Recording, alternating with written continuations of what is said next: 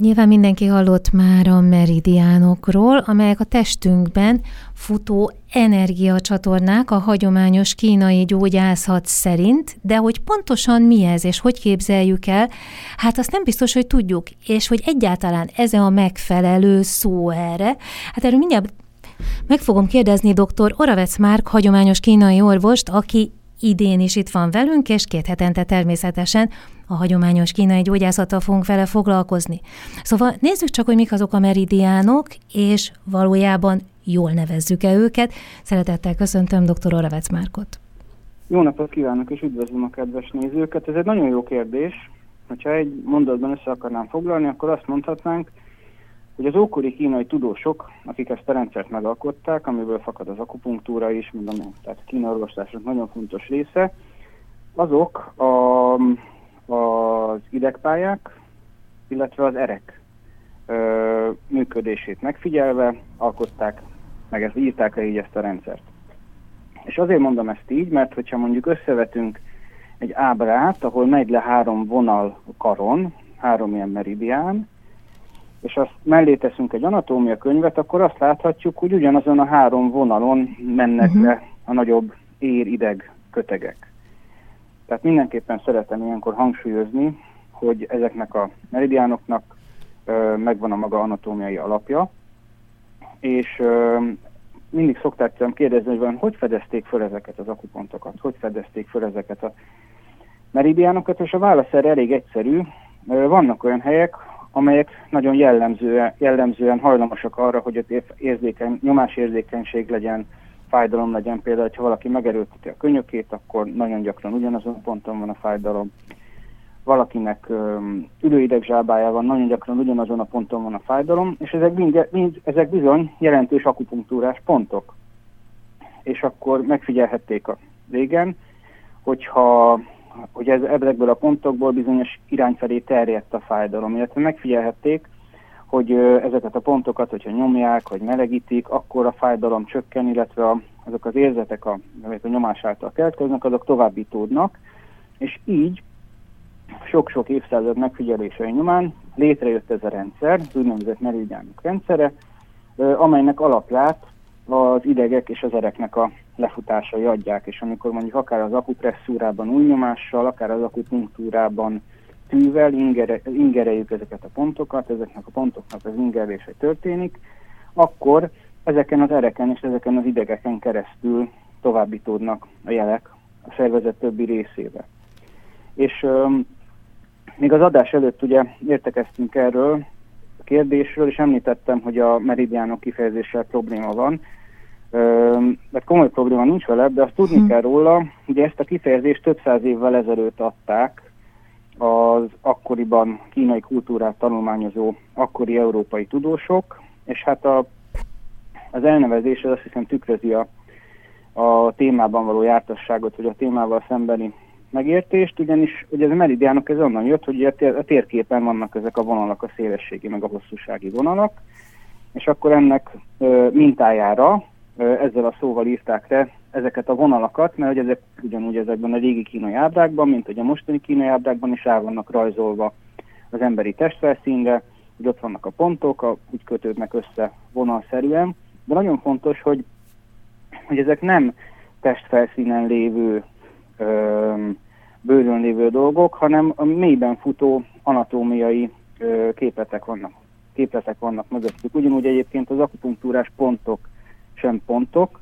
hanem hogyha szó szerint akarnánk lefordítani a kínai kifejezést, akkor üregek. Uh-huh. Tehát, hogy aminek van bejárata, van egy mélysége, van egy kiterjedése.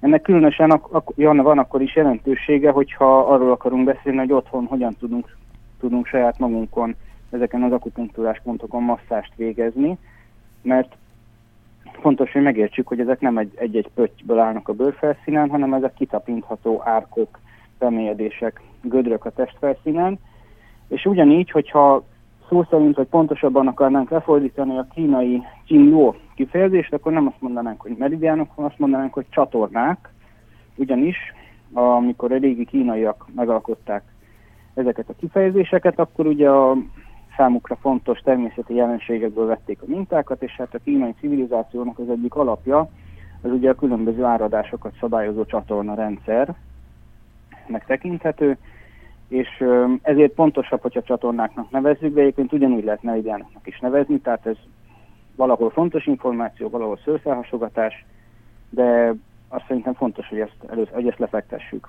még mielőtt elkezdünk az egyes helyek, az a szervezet egyes csatornáiról, lefutásairól, pontjairól beszélgetni.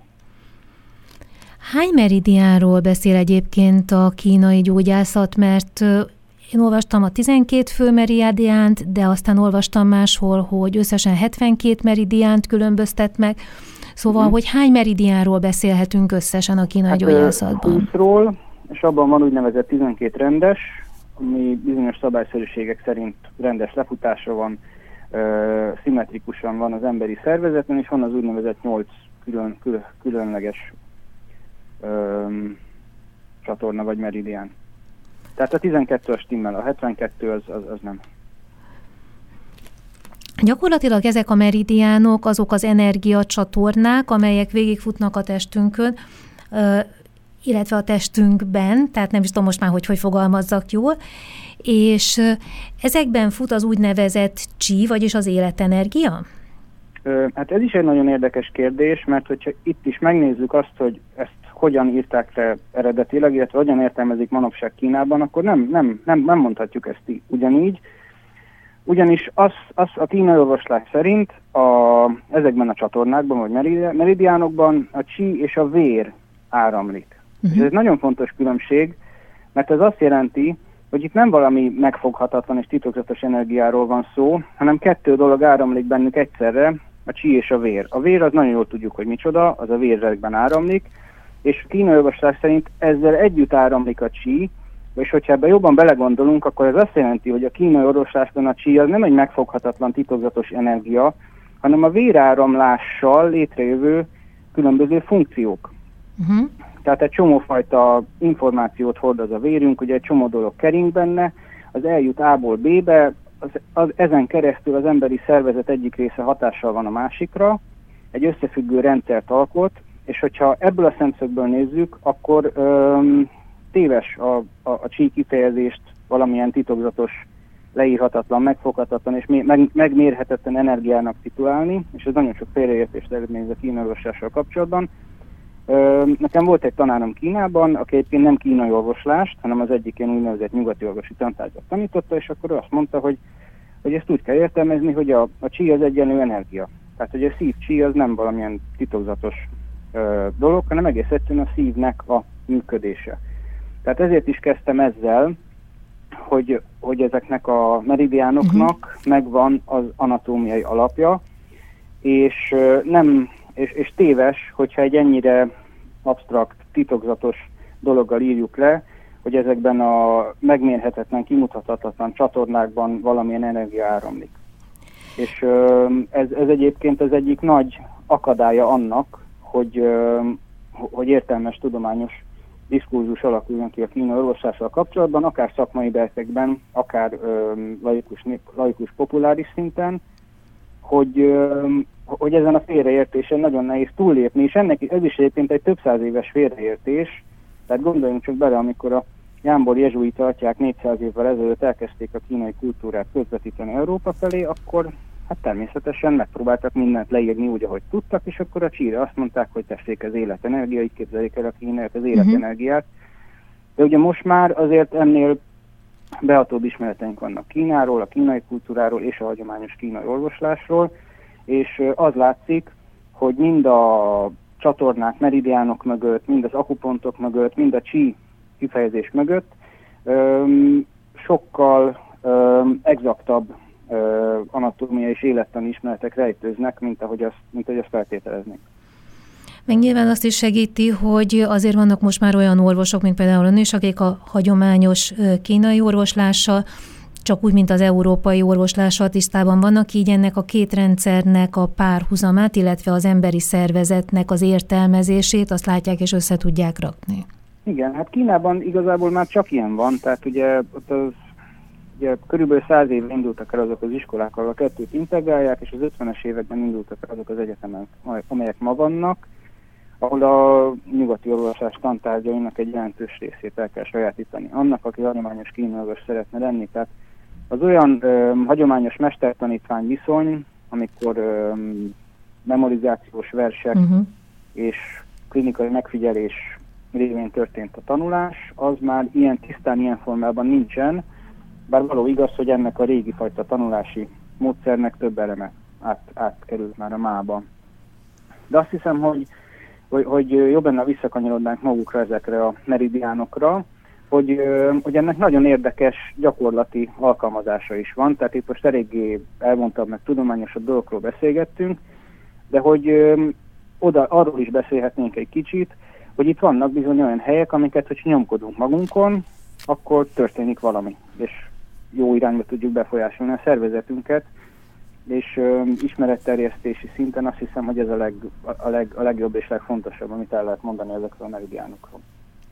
És hát nyilván a következő adásokban viszont úgy beszéltük meg, hogy végig fogunk menni az összes meridiánon, és megnézzük, hogy melyik meridián hoz milyen pontok tartoznak, amikkel saját magunk is tudunk segíteni magunkon, illetve hogy pontosan melyik meridián milyen szerveket érint a hagyományos kínai gyógyászatban, mert hiszen nem feltétlenül csak az az, az egy szervvel foglalkozik például a vékonybél meridián a vékonybéllel, hiszen jóval hosszabb területen fut végig.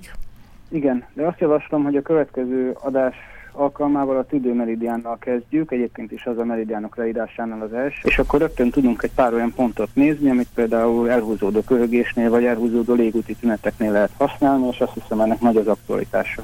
Tökéletes, én nagyon szépen köszönöm, hogy itt volt velünk, és akkor két hét múlva a tüdőmeridiánnal fogjuk folytatni, természetesen dr. Oravecz Márk hagyományos kínai orvossal, aki két hetente rendszeres vendégünk itt a száztizenhét percben. Köszönöm szépen, Rendben, hogy itt volt. Köszönöm szépen a figyelmet, viszont hallásra. Viszont hallásra.